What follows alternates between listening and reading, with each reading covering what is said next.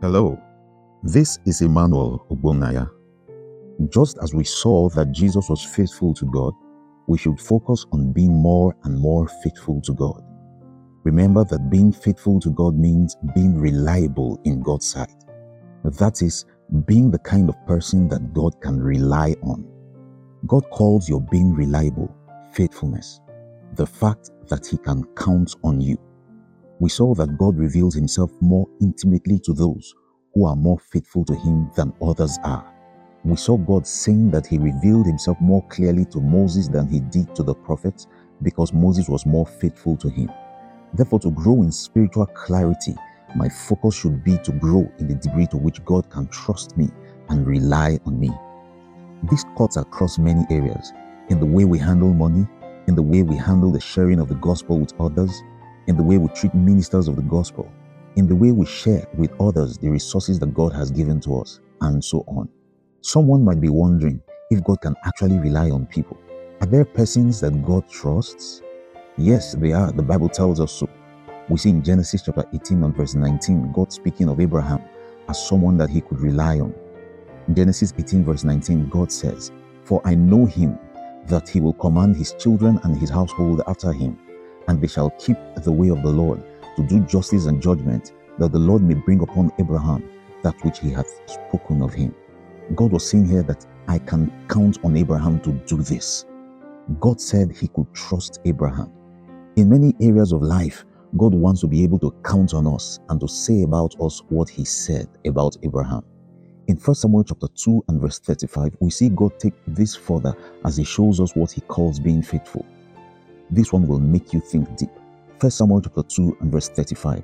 God is speaking, and I will raise me up a faithful priest that shall do according to that which is in mine heart and in my mind.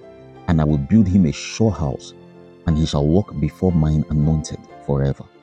We see here that God judges a person as faithful when he can depend on that person to do his desires, his thoughts, and his intentions. He says, This faithful priest that I will raise up will do according to that which is in my heart and in my mind. Notice he didn't say that which I tell him. He says that which is still in my thoughts and in my intentions. God says this is a faithful priest. Such people dig into the heart of God to find out what he desires to get done, and they embark on doing those things just to please him, even without waiting to be told to do so. It's called being a servant, it's called serving, it's called faithfulness. Friends, God doesn't just want us to do what He tells us to do.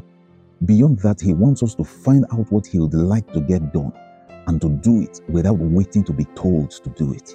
This too is faithfulness.